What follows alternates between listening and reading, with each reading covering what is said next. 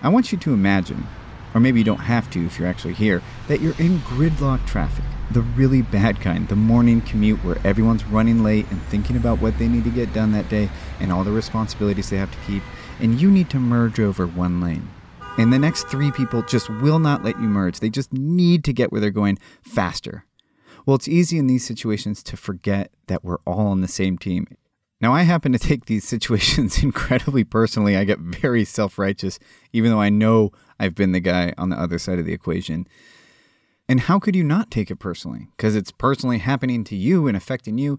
But the truth is, the real hard to grasp truth is, is that we are all on a team. And literally, we all started off as babies. We started off needing love, care, and compassion. And a lot of us, if not most of us, really weren't raised in a healthy way. And all of us, I would say, have some residual stuff left over that leads to us not acting appropriately. And if we take this to the extreme, if we look at the margins, the gang members, the violent criminals, the perpetrators of real crimes against humanity in terms of, let's say, breaking the golden rule, treating others how you want to be treated, it's really hard to see that they are also human, that they were also a baby who needed love and care and probably didn't get it. There's new statistics out that really show patterns. There's new research about free will that lead us to believe that we have less choices than we think we do, especially if these things happen to us at a young age. And we live in a culture now that very much wants to lock people up forever even if that just means ostracizing them and canceling them, as you would say, to use the, the buzzword of cancel culture, where when somebody does something wrong, they have to go away forever. And I'm not asking for a get out of jail free card. I'm not suggesting that everybody needs blanket forgiveness or that there are things that people do that means that they shouldn't be a part of society anymore in your own life, I really think it's okay and not any less spiritual to not forgive certain people and to stay away. I really do. It may not be your job to be part of their healing. But what I do believe is that in our own lives and in society as a whole, there is a lack of compassion. And we are at the stone age of uncovering what it really means to be human. When it comes to my own human journey, let's just say the last two years of talking to these people who I really admire, one of the things that has been popping up is their compassion. Starting with their compassion and love and respect and care they give to themselves, and also the way they love, care, and respect about other people. And so it's caused me to really focus on how can I A, be kinder to myself, and how can I be kinder to other people? I'm a good old fashioned cynic, you know. I can snap judge people, I can be very harsh in the same way I'm harsh to myself, and reconnecting with my goodness, with the boy who was nine years old and who loved people and loved humanity and couldn't wait to be an adult in this world. This is something that's been on my mind. So today, the guest is Father Greg Boyle. He's a priest and an author, but one of the main things he's done with his time here is to start and run the largest or one of the largest gang intervention programs in the world. It's called Homeboy Industries. It's a nonprofit which has helped build a path to redemption for some of our most forgotten people, violent gang members coming out of prison. This conversation is really why I started this podcast. This is really what it's all about, and I hope you enjoy. There's one thing I wanted to point out because I do make mistakes while I'm having these interviews, which is I caught myself while listening to it frequently referring to the men and women in this program at this company as boys and girls. Maybe it's because the company is called Homeboy, but I just wanted to correct that and say that these are people who deserve dignity. These are men and women who have been through so much in life and who are showing up every day for their own lives and for their communities. So without further ado, here is Father Greg Boyle in an episode I am calling Unshakable Goodness. How, how do you like to be? You were introduced me as Father Greg, so I keep wanting to call you Father Greg. No, you can call me Greg. Greg? Yeah. Yeah. Is that what? Nobody calls me father. Nobody calls you Father Greg? No, I don't think so. Okay. But you happen to be a father. Yeah. Yeah. The homies call me Pops, or uh, the old school ones call me G. Lately, I don't know, since we've been in this building, it's for some reason, Yeah. which is like 10 years. Well, Greg, thanks for coming on my Sure. program. Happy to be with you, Sam. This can be as big of a small, big or small of a question as you would like, but who are you? Uh, who am I? Uh, I don't know. You know, uh, I, you want to be reflective of a certain kind of presence in the world. So, I, for me, it's kind of important to be in the world who God is. So, that's the aspiration anyway.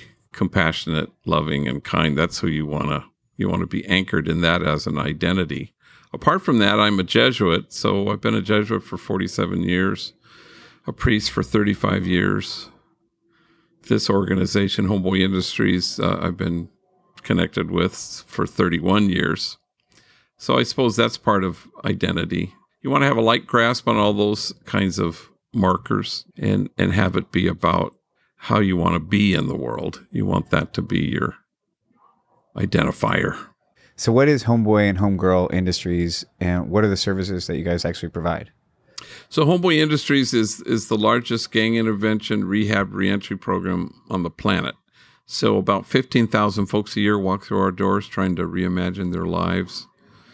The centerpiece is an eighteen month training program. Men and women, all gang members. In the case, there aren't that many female gang members, truthfully but they're all felons, the females.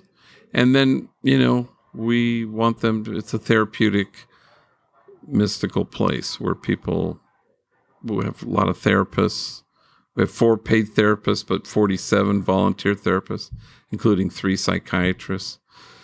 So everybody's doing the work, everybody's trying to somehow navigate their lives. So we have classes, case management, navigators, free tattoo removal, and then we have our nine social enterprises and training programs from lots of restaurants and bakery, silkscreen. I would love to back up a bit and start with just the, the basics of how you got here and I should clarify not the how you got to home, like not how Homeboy got yeah. here, but how you ended yeah. up starting Homeboy. Yeah. So there's a lot of sense of how this, uh, how does this spring up, and and everything is kind of an evolving thing. You know, I never thunk any of this up. You know, I never envisioned it, but everything was kind of one foot in front of the next, and how do we move to the next place. So I grew up in the city, a big family, Catholic family, five sisters.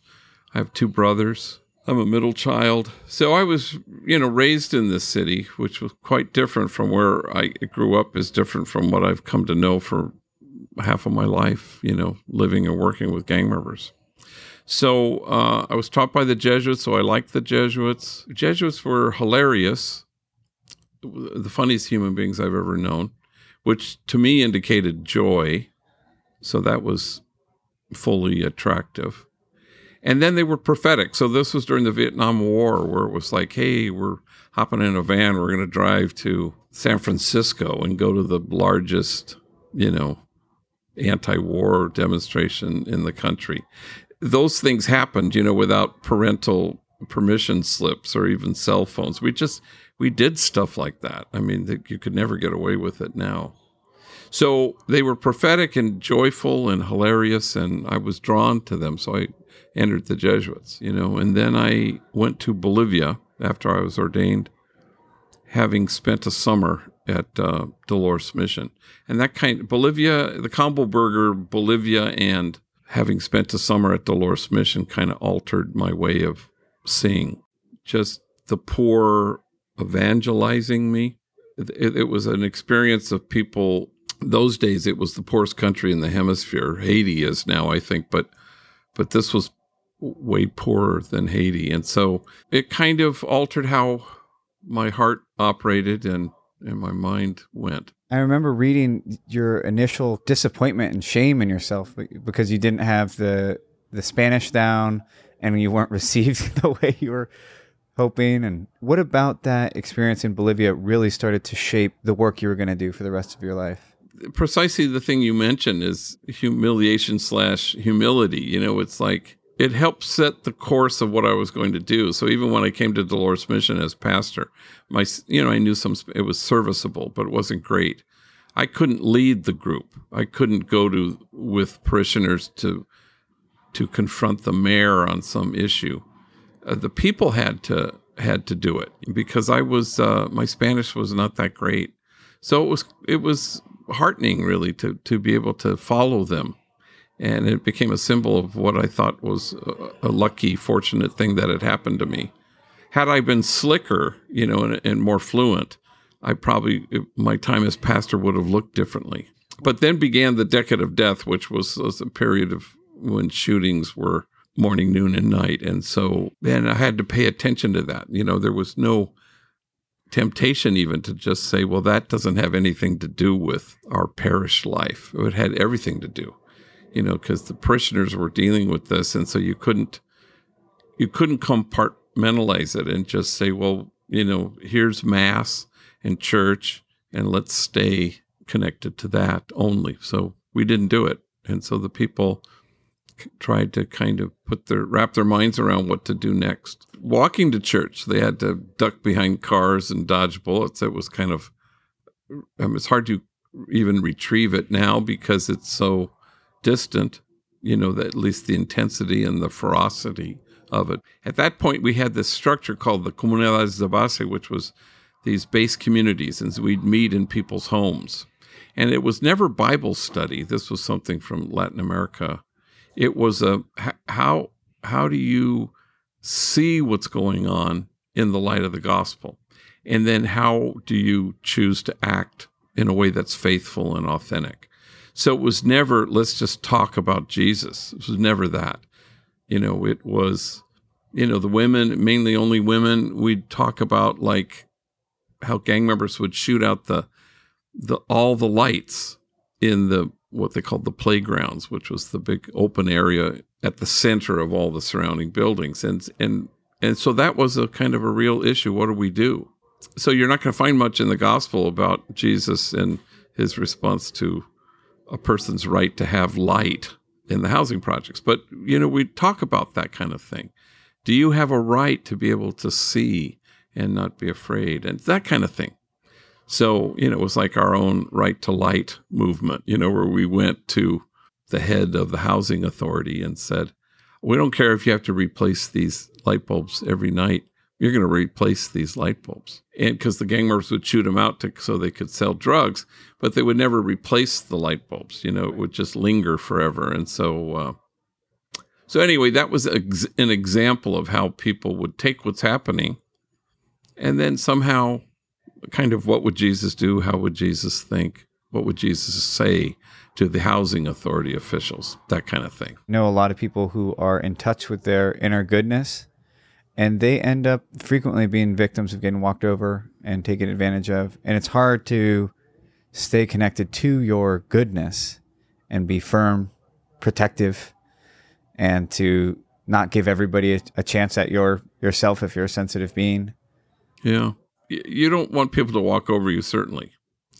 But, you know, there's a kind of a tone or a, a stance that, that feels kind of correct, you know, one that is firm and decisive, but still maintains the things that Jesus took seriously inclusion and nonviolence and unconditional loving kindness, compassionate acceptance, the things that is kind of a firmness. It's, it's not returning foul behavior with foul behavior. It's just being clear.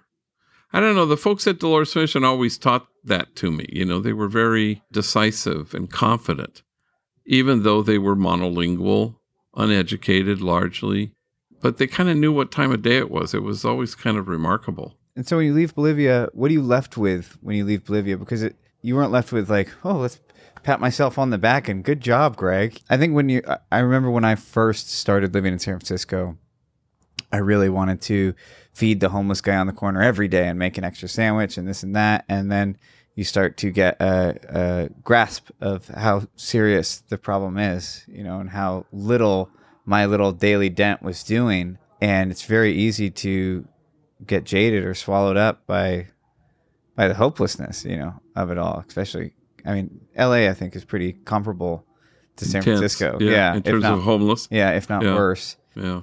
To be confronted with real suffering and real suffering that can't be fixed with a, a dollar out of your pocket. When you're leaving Bolivia, what are you leaving thinking? Like, what are you, how are you making sense of what you just spent the last year? Well, yeah, I, I think initially because there was a, a, period I had to finish up my, my degree in theology. So it meant I had to go to Berkeley. And the thing I most felt was was culture shock because I had been in a very poor place for a year. And then it, I, there was this huge distaste coming back to Berkeley, place I love. I had lived before, but it was uh, it just felt horrible to me. This will just deaden my spirit. Fortunately, I pled with my provincial, who's the superior, and I said I can't I can't go there. And he said, "Well, how about Dolores Mission?" I said, "Exactly. You know, the poorest parish in the city of L.A."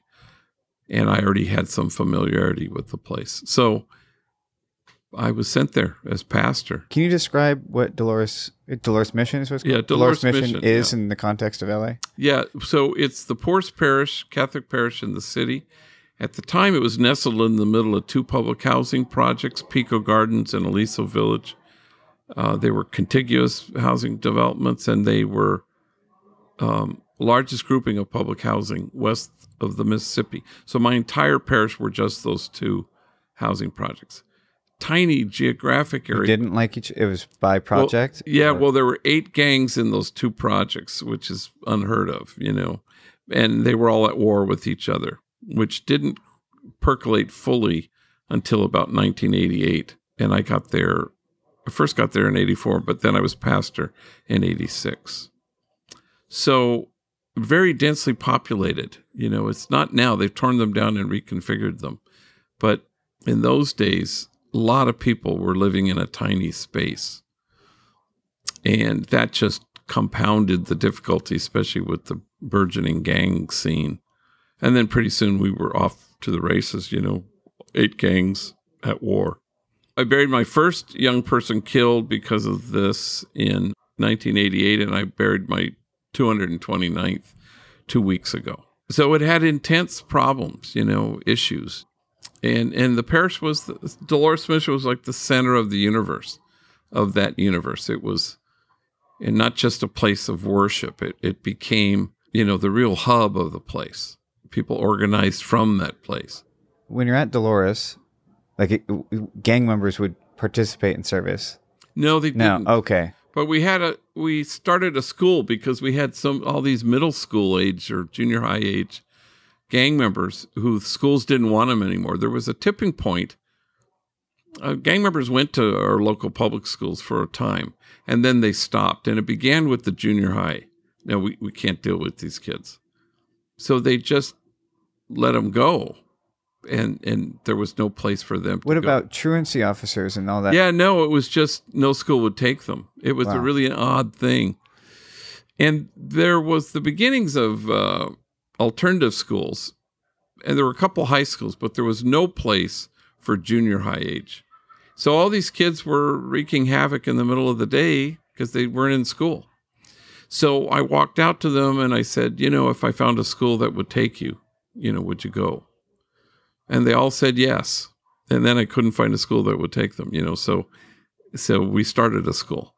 Is that how homeboys started? Yeah, that well, that's how we started as an organization called Jobs for a Future, which was basically locate employment for them, and then we couldn't find it fast enough. You know, there was, the demand was so huge, so we just had maintenance crews and landscaping crews, and we built a child care center built by rival enemy gang members from the projects. All from the projects, all from the eight gangs. The unrest in 92 happened, and that was after the Rodney King verdict. And the whole city exploded, you know, but not the poorest parish in the city. So the LA Times wanted to know why. And I said, well, you know, maybe it was because we had 60 strategically hired gang members from rival gangs who had a reason to get up in the morning and and a reason maybe they would be the most likely to ignite their own community. And they didn't because they they were kind of aligned to hope. And then a movie producer uh, named ray stark who read the article who had happened to have 500 million dollars summoned me to his beverly hills office and said uh, you know how how do you think i should spend my money? You know I, I woefully undershot my request. I was so young. I could have really shot for the moon, but I didn't. I just said, well, buy this abandoned bakery you know, across the street from the school. It has ovens. They don't work, but we could fix them and put hair nets on rival gang members and bake bread. You know, I mean, that was the extent of my whole business plan. And he thought it was uh, a great idea, so he he funded it. Then it just kind of snowballed after that. You know, Homeboy Tortillas a month later in the downtown uh, Grand Central Market and Homeboy Silkscreen, which has now been around for I think 25 years. And this is where we are right now is our fourth location, so our headquarters. So so now we serve the whole county. There you know, find any zip code in the county that has a gang and members of that gang have walked through these doors, you know. But we were mom and pop at the beginning. We were just members of the eight gangs in the parish. How how did you learn how to see these guys and girls for who they really are? For the the babies that were put in fucked up situations Yeah. and that were abused and that were taught violence and or found the tools to survive, you know, in their worlds. Uh, How did you actually it just seems like even out there now with all these guys who are actively working on bettering themselves, it's still intimidating, you know. And I'm an ex meth head, Yeah. right? So I've been around some some shit, but it's still intimidating to be around these ex gang members. It's easy to really quickly let your prejudices come in. But you weren't trained or anything for this. No, I wasn't, but I I you know, they say something about an enemy is just somebody whose story you haven't heard yet or a story you don't know yet. And that became clear early on, you know. Um, once you get to know who they are, I mean, obviously, it's sort of obvious, but, and that would happen. So I'd walk in the projects every day. I had a period of time where I would just be in my office and nobody was coming. I thought, I'm not going to do this. So I walked in the projects. So every day, multiple, multiple times, I'd do the whole, my whole parish. I'd walk my whole parish. And then as the gang thing started to heat up, I remember, um, you know, you didn't, we didn't have cell phones. So some senora would come out of the apartment and she'd run out and she'd go, Padre, you know, they're shooting in Pico Gardens. And that's when I would see a kid's bike, you know, a Stingray or any kind of bike. And I said, Let me, I'll bring it right back. And I would take the bike and I'd race over to the other side of my parish.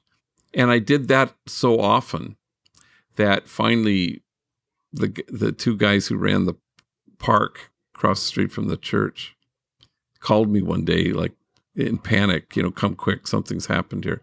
I ran over there and they had a big beach cruiser with a big old bow on it, you know, and gave me a bike. So that was where I would ride my bike throughout the whole Wait, so you'd ride toward whatever incident was going on? Yeah, yeah. So I would go over there to see what was going on, and that, then I was. Uh, Have you ever been attacked? I've never. I've I've been in shootouts, but I've you know never taken them personally. You know, because I was in the middle of the night on my bike with a group. I'd be with this group or I'd be with that group, and people would creep up, you know, and open up fire. And the homies always kind of, you know, were like Secret Service agents. You know, they'd tackle you to the ground, completely cover you with their bodies to make sure that you didn't catch any gunfire.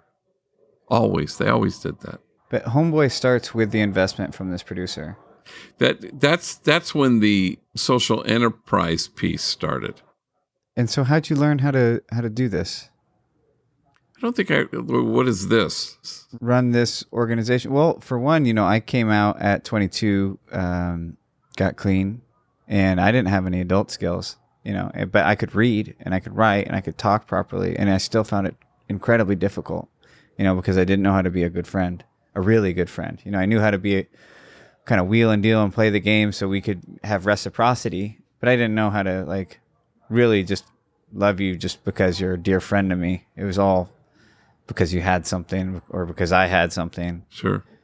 You're just dealing with with people at, at a different stage in life that, you know, I think the way I would categorize it with myself, I'll just speak for myself is like there's like this appropriate age for people to make mistakes, right? And if you're 22 and you don't know anything, like I didn't really feel like I knew anything about how to have a good relationship or it's awkward to learn as an adult or even if you're a, a young guy and you, you know whenever you decide, hey, I would like to figure this thing out, how to be a contributing member of my community and this and that, it's very it's awkward as Yeah. an adult and it's very easy for other adults to look at that and go, you know, what the hell, you know? Like there's not a lot of forgiveness or leeway with it. But you are employing these guys and girls who are not showing up with good employee skills. You know, suffering was your teacher in many ways, you know, in terms of, yeah, unfortunately, but a teacher nonetheless. And, and the same with these folks here, you know, and, you know, the day won't ever come when I have more courage or I'm more noble, you know, and there's a thing called the uh, ACE study, you know, the Adverse Childhood Experiences study. And there are 10 kind of check off things, you know, father was in prison, uh, domestic violence, um, a parent was mentally ill, um, you know, drug abuse or alcoholism in the thing. Um, there are all these, the 10. And, you know, I grew up in the gang capital of the world. I- don't register even one on this list, which is very odd, you know, actually. And, but everybody who walks through, every gang member walks through here is a nine or 10. And I say or 10 because sexual abuse is one of the things. And with male gang members, it's hard to get to any uh, Yeah. acknowledgement of that. But nine or 10 is just off the charts. You know, there's a book called The Deepest Well by our Surgeon General here in California. And she says, you know, if you're four or five on that checkout list, that checklist of adverse uh, experiences, then you're, uh, you know, you're, you- you're going to have trouble navigating things, you know.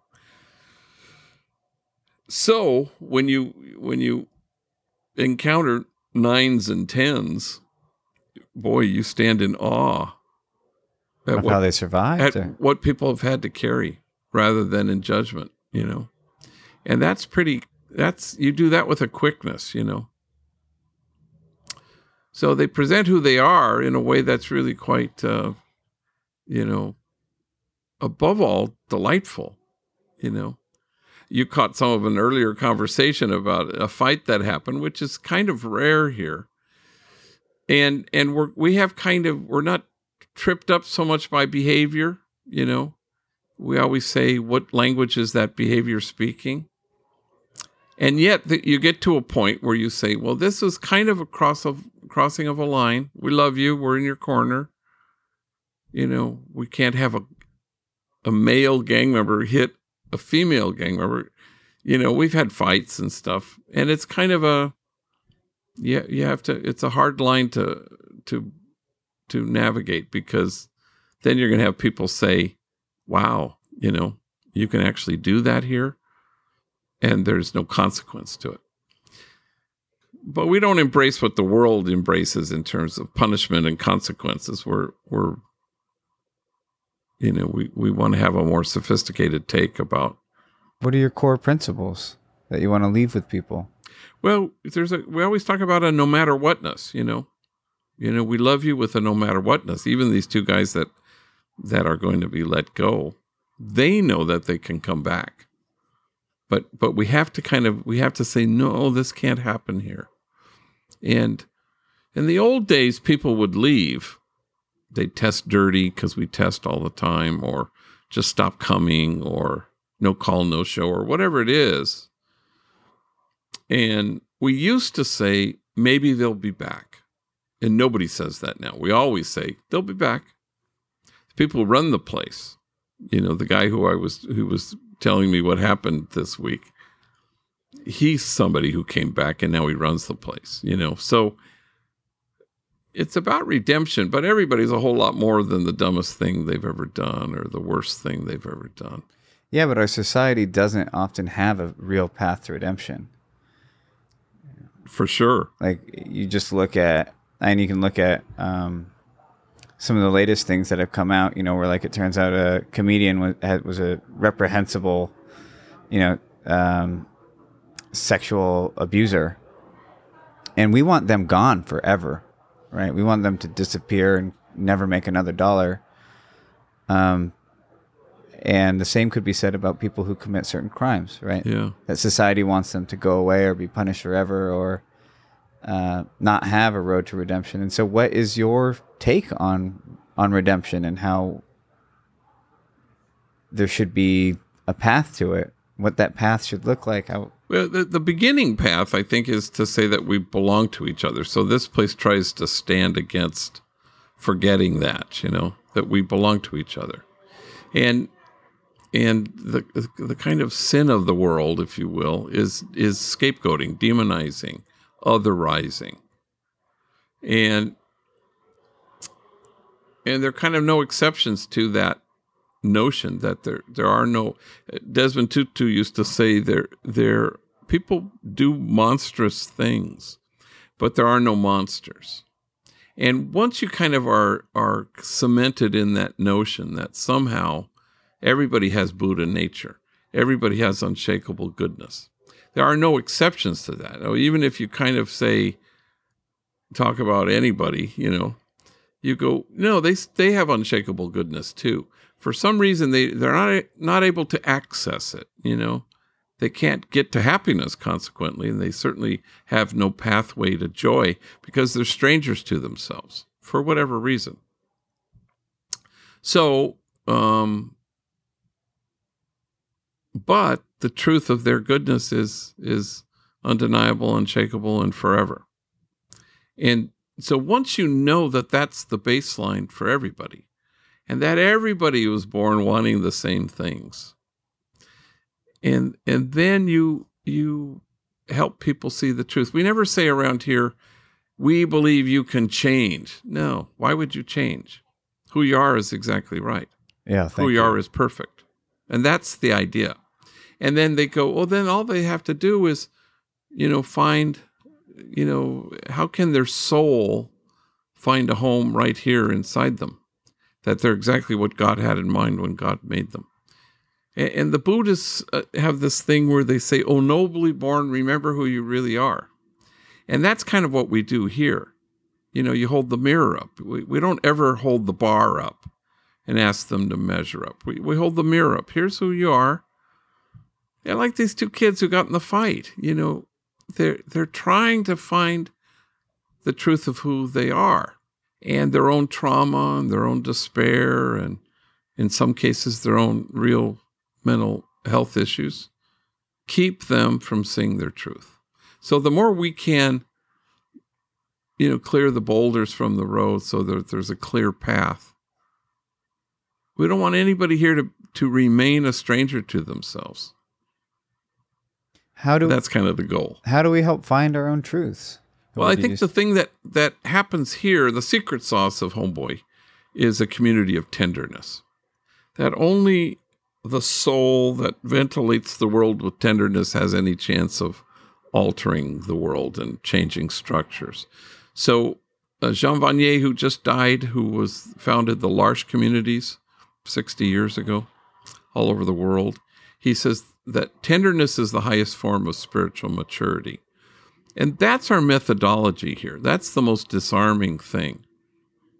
However, you conceive of the notion of tenderness, that it's beyond love. You know, love is can stay in the head or in your heart or in the ether. But unless it becomes tender, there's no nothing connective. And that's kind of what people do here. This is why they sh- it's not the money. Nobody gets paid anything here. Both staff and trainees. I mean, they don't get paid enough, but they show up every day because it's palpable. They can feel that they're welcomed and they can find rest from their own chronic toxic stress and, and they can find healing. As difficult as that is to excavate those wounds and to be friends with your wounds. But tenderness is kind of the thing here it's a community of tenderness that's compelling. Yeah, but how'd you get it? How did you get the tenderness here? I mean, it, it seems like you're so How did I arrive at a notion like that? Like how did you cultivate tenderness even in the beginning? Like there's so much harshness. right? Like even just let's say in a regular office space, right? There's so much passive aggressiveness and harshness and jokes that are only funny at somebody's expenses. That's and, right. And there, there, it is no small feat to create a community of tenderness. This just happens to be an extreme example of it. But how do you create it? I don't know, but it's we talk a lot about the culture of this place that you want to nurture, and that there's a principle here that community trumps gang, but you have to create this community, this culture where fe- people feel cherished. You know, it's like that notion of where where you talk about parenting, where you say, "Oh, how how does it go?" You know, like your kid may not remember what you said to him, but your kid won't ever forget how you made him feel. That's the principle here. They never forget how they were made to feel while they were here. And, and, and it comes all the time. Homies will say, oh, I'll never forget what you said to me. I go, What did I say to you? And they'll quote something that, you know, we all know our own lexicon, you know Yeah. and you know the stuff you don't ever say. I mean, there was a kid, a guy tattooed in prison. I, I apparently I visited him in juvenile hall. I didn't remember him because he was was 15 years later, and he was a little kid. And he said, "You visited me in the box," which is a kind of the you know the segregated. He must have been a wild kid. I don't remember visiting him. And he says he's sitting in the chair you're sitting in, and he says, "I'll never forget." what you said to me that day. I said, What did I say? God has a plan for you. Well, first of all, I know I never say that because I don't believe that actually. It's not part of my theology. I know I never said this to this kid. And, but I thought about it later, and he's utterly convinced that I did, you know. And I who knows what I said to him. But my hope is that there's a certain sense of how he was made to feel. That is the thing that's more compelling, you know, um, because people don't remember accurately what it was that you said to them, generally speaking. Maybe they do, but generally speaking, no. But they'll never forget if they were held or cherished. They'll never forget if you allowed them to reach you and they'll never forget if you if your stance was i'm going to choose to receive who you are people will never forget that so i think that's what happens here people get a kind of unforgettable experience i have a security guy who's a gang member george who uh, walks in and he says oh he always says there's an aroma in here well everybody knows what he means you know there's a kind of a the culture has a has an aura or a, a, kind of a scent, you know. People feel it when they come in. Hope. Is that gentleman in security? No, Marcos, he's he's I don't know, he's always posted up there. Okay, yeah. Yeah. It looks like you're very protected. yeah, Yeah. I, I don't know. They overprotect me. I you know, it's um every day we have somebody here who's maybe not wrapped tight, you know. And they're very concerned, the security guys. They're so sweet. And they always um, you know, concerned that somebody might harm me, you know. I don't ask him to be concerned, but but I go, no, he's fine. So I know that guy. So I'll take him outside because then he's triggering people because he's talking to himself and nobody n- knows what what to expect, you know. That happened yesterday, but it was a guy I knew, so I took him outside and we just What are the greatest lessons about life you've learned during your time here? How have, how have they these these guys and these girls that you've worked with changed you? a, a huge one is um, I don't, you know, I don't believe in saving people. That saving lives is for the Coast Guard. You know, they taught me how to do this. You know, they they. Oh, something must have happened because they're. Hang on one second. Yeah. What happened? So there was a young lady who had seizure on a tattoo removal. So they call ambulance. Okay. But everything's under control. Okay, thank you, son. So we have a clinic, a tattoo removal clinic, and apparently, uh, uh, one of the homegirls who was getting the treatment had a seizure, So or passed out or something. something. Yeah. They said a seizure, but I Probably, I would imagine passing out. yeah, You could see that with t- getting tattoos. You see Yeah. people pass out. The pain. Yeah. So they, I saw them uh, po- opening up the doors, and the and the ambulance just arrived. So, so this is homies at their best because they get very, uh, really helpful and yeah. So Yeah, well, they're normally the guys running towards the fire, right? Yes, So- that's right. Exactly. they do. But anyway, so what uh, I think what I learned is, uh, you know, you can't fix people. You know, you can't rescue them. Around here, I, I'm kind of impatient with you know, when people, especially my senior staff, you know, oh, I, you know, I, like burnout. I just don't believe in burnout. I always think, you know, if you're burning out, you're doing it wrong. I think, you know, if you're burning out, it's about you you know, and we do this very overly dramatic.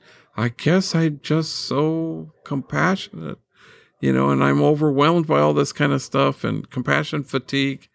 I go, no, you, you got the wrong lenses on, I think. Feel free to be exhausted because that's okay. But if you're depleted by being here, then it's about you. And, and you need to alter that then you're trying to reach people. But if you turn that on its head and just say, I'm going to allow myself to be reached by people, I'm going to let that homie reach me. I'm going to receive who he is. And and then suddenly that is eternally replenishing. And I really believe in that, you know, because people always ask me about self care and stuff like that. And I, you know, probably for the first six years of or more of doing this work, I, I could see that I was doing it incorrectly. Oh. And then I stopped. I just shifted. I, I turned it on its head and I went, I'm going to delight in the people in front of me. I'm going to receive who they are. You know, people will say, How do you reach them? And I go, Yeah, you know, for starters, stop trying to reach them. Just let yourself be reached by them. And then suddenly, it's exquisitely mutual. People are inhabiting their own dignity. You haven't tried to deliver a message. You've just allowed people to alter your heart. And they know that you have. And then they feel, you know, that they've inhabited their worth and their dignity and, and their goodness, not because you gave them a message. We don't like message here. A, a woman once came in and said, I, I have to volunteer at Homeboy, and we have like 300 volunteers. I go, why do you have to volunteer at Homeboy? She goes, I believe these young people, I have a message these young people need to hear. I went, yikes. I don't want your damn message. You know, come back when you don't have a message. And and people will say, you know, understandably, you know, what am I going to do here? High school kids come and do spend a month or something. What am I going to do here? And I go, no, the question is, what's going to happen to you here? If you can kind of turn that on its head, eventually you'll do something here. You know, you're not just going to sit around, but you want them to, ha- you want something to happen to them. Otherwise, it's, you know, building the orphanage in Tecate or something, which is fine, but I'd much rather have your heart. You, you don't go to the margins to make a difference. You go to the margins so that the folks at the margins make you different. And that's the whole thing. That's where the joy is. That's how it's supposed to work, I think. So you ask me what what have I learned? That that's kind of the principal thing for me. You know, the widow, orphan, and stranger, as the covenant says, as God says, as I have loved you, so must you have preferential special care and love for the widow, orphan, and the stranger because these are the folks who know what it's like to be cut off. Everybody in that lobby right now knows what it's like to have been cut off. And because they have suffered in exactly that way, they happen to be our trustworthy guides. They're the ones who are going to lead the rest of us to a community of kinship and tenderness. They're the guide. So it feels like that's the reversal, I think. And by allowing yourself to be reached, then that's that's the real service. That's the ministry. That's what you do. I think. And and that's what they've taught me here. I'm sorry. No, it's okay. Everybody knows not to sit in that chair because people walk by and wave and and uh, sometimes people sit in that chair over there so they So I don't have to look over your shoulder. It's infuriating, I know. No, that's okay. you learn a lot about humanity here, working with these guys and letting these guys and girls teach you. When you are in the, I don't know what you want to call it, the regular civilian world where people are totally fine being assholes to each other in traffic, like these strangers. What have these guys in the margins, these guys and girls in the margins, taught you about how to behave? And because you know, Yeah, we that's a good question. we make a lot of uh, judgments based off of the people who are struggling the most but then you, you can also look at the the kind of regular life and it's not full of kindness you know there's great moments of, of kindness and goodness but there's a lot of i really think people really are who they are in traffic Mm-hmm. you know and i've seen a lot of very spiritual people really really lose it you know really lose it or have throw tantrums like little kids or- Yeah. and that's ugly. Like you know, that's really ugly Yeah. to watch them unravel. Well, they they've taught me this. They always the homies here talk about doing the work. So so like that guy Jose who I was talking to, who's kind of helps run the place.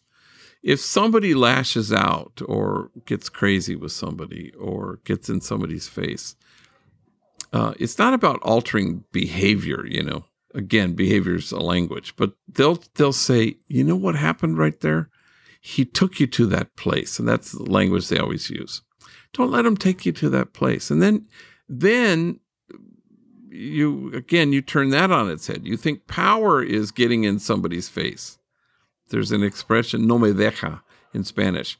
Don't let yourself. It, it translates to don't let yourself. We don't really use that in english but they'll say the homies will say that well i wasn't going to let myself which was a kind of a in prison you know they'll say i don't want the guards to mistake my kindness for weakness you know and that's the hope you know is that somehow they'll discover that kindness is the only strength there is you know. And you so you do the work so that you can't be taken to that place even in traffic. A lot of what you're living by is a lot of acceptance, a lot of letting things kind of happen organically with good direction or good, not even direction, but no but they're you know they're the ones they're the teachers because it's not like learn from me you know right. And that's the point of a community of tenderness is that everybody's bumping into each other and people people are rough around the edges, you know. But but you kind of have principles. Like one principle is, you know, part of doing the work is making friends with your own wounds. Everybody's deeply wounded here. If you are a stranger to yourself, if you don't welcome your own wounds, you're going to be continually tempted to despise the wounded. And that's kind of what I think what we're seeing currently in our country. You know, people talk about tribalism or division or no, people are strangers to themselves and they dis- they despise the wounded because they're not friendly with their own wounds. And so folks have to excavate all that stuff which is extraordinarily painful. They have to re-identify who they are in the world, which is hard for a gang member because you know you used to think courage meant packing a gun and now that has nothing to do with it.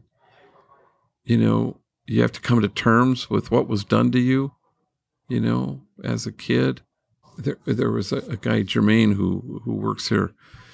And i remember years ago when he was a trainee now he's a navigator but you know he had made this discovery that he retrieved this memory when he was nine, he was watching TV, lying on his stomach right close to the TV, and he could see through his peripheral vision that somebody had walked into the room, and it was his mom. She was standing in the doorway, and her arms were extended. He brings focus to her and sees that she has profoundly and deeply slit her wrists, and blood is coursing onto the floor. And then she says to her nine year old boy, See what you made me do.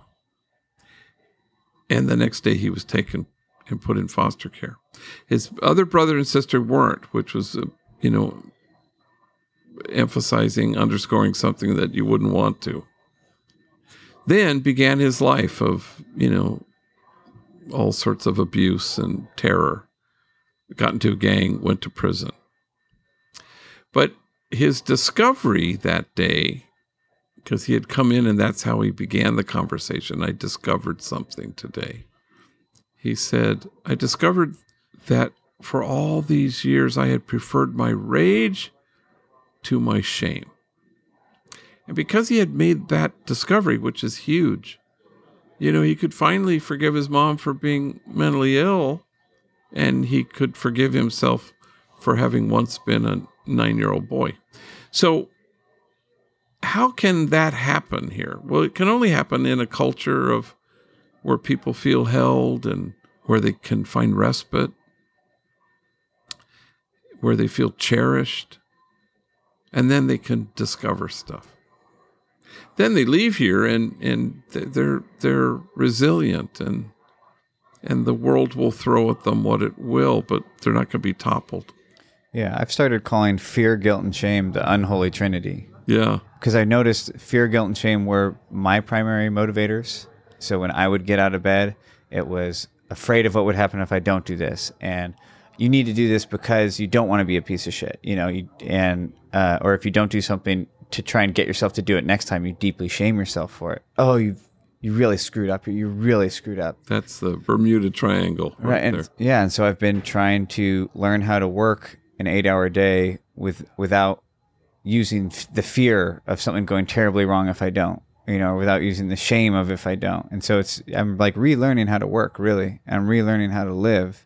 And but once you start trying to catch those in your own life, you start to see them everywhere, and you start to see your favorite activists, you know, using fear, guilt, and shame to get because it's a very powerful motivator, Right. And it's it's tough you know because right now I, in my own life i have kind of like a i don't you could be selling world peace if you're using fear mongering or if you're shaming people or if you're guilting people for where they are when they see your message i'm out i can't have anything to do with it. Right, this. that's right. i can't internalize it you know in recovery they, they say like it's a lot easier for somebody to to pull you down if you're on a table than to try and lift them up on the table with you you know you got to be careful and there's a lot of people opting to yank down rather right, than lift up Right.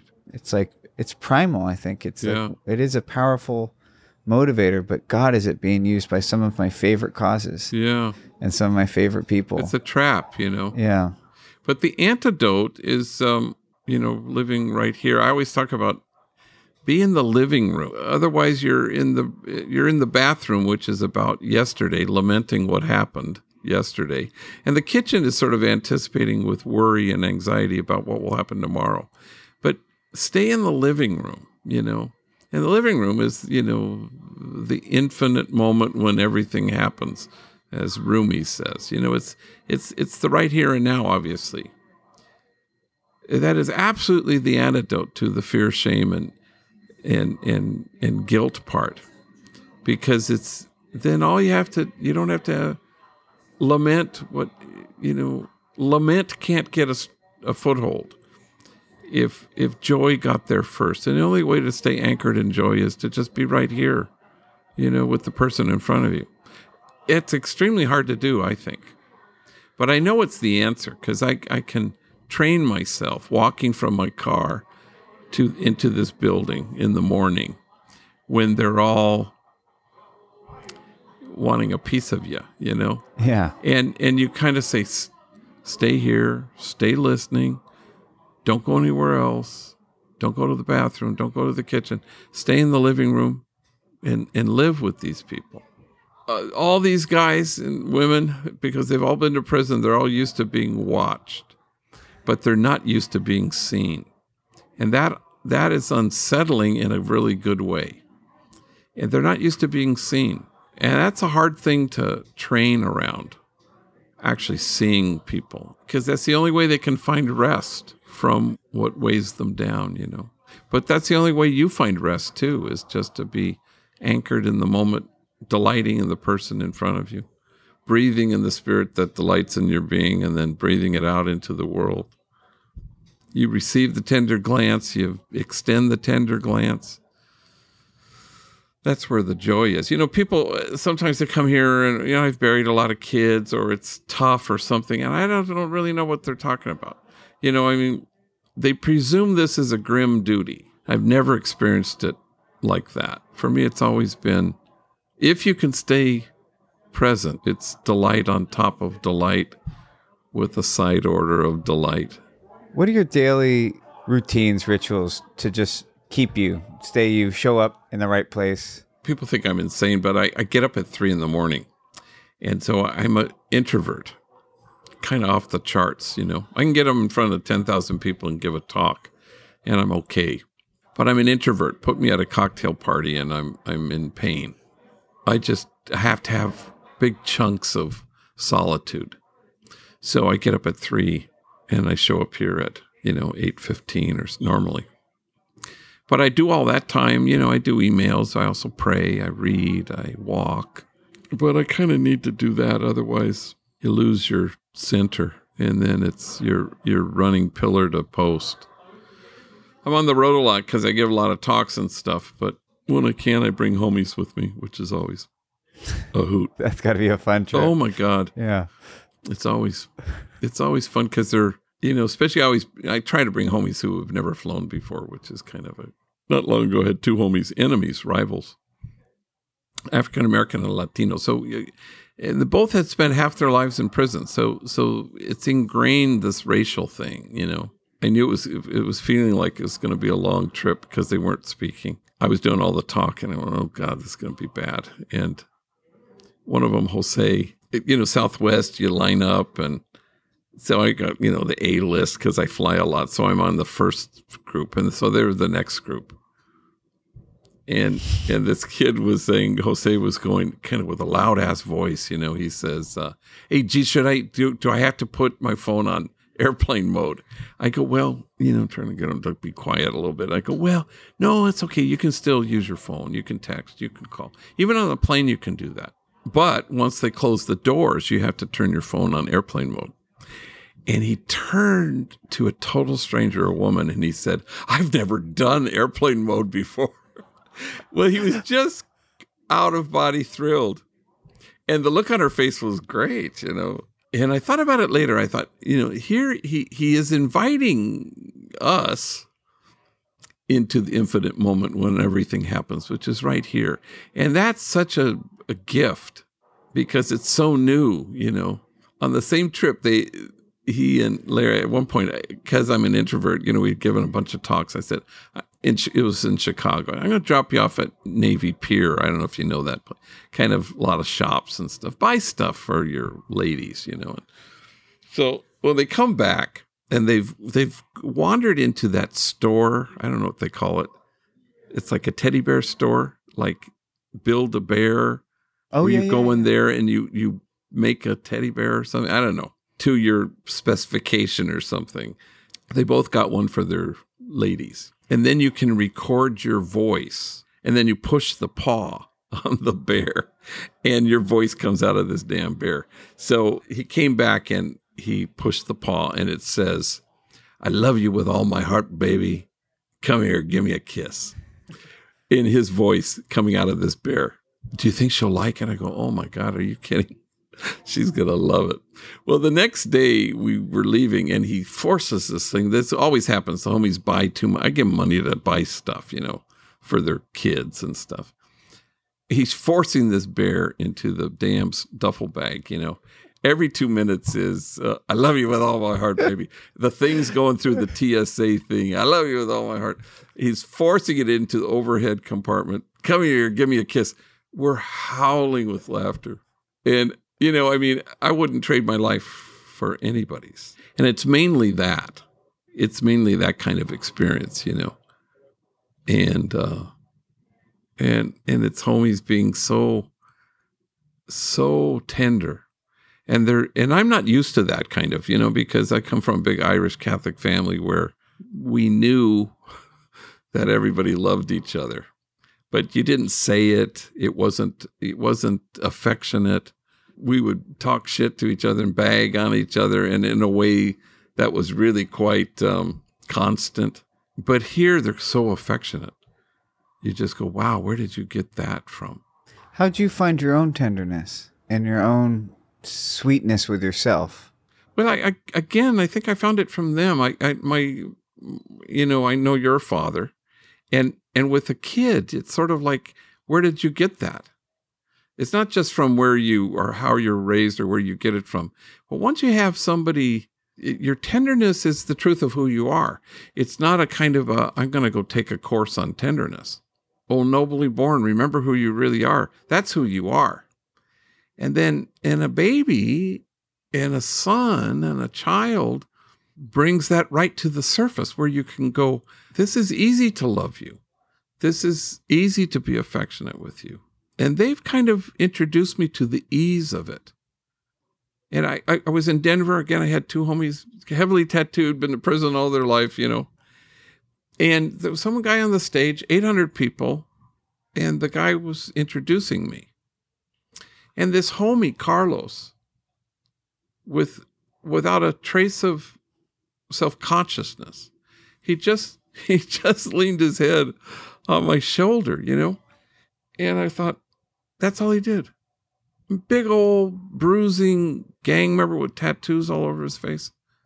And he's just leaning his head while while he's hearing this guy introduce me. It was so sweet and it was so unfettered and it he wasn't didn't care what anybody thought. And it just it was so moving to me that where'd he get that from?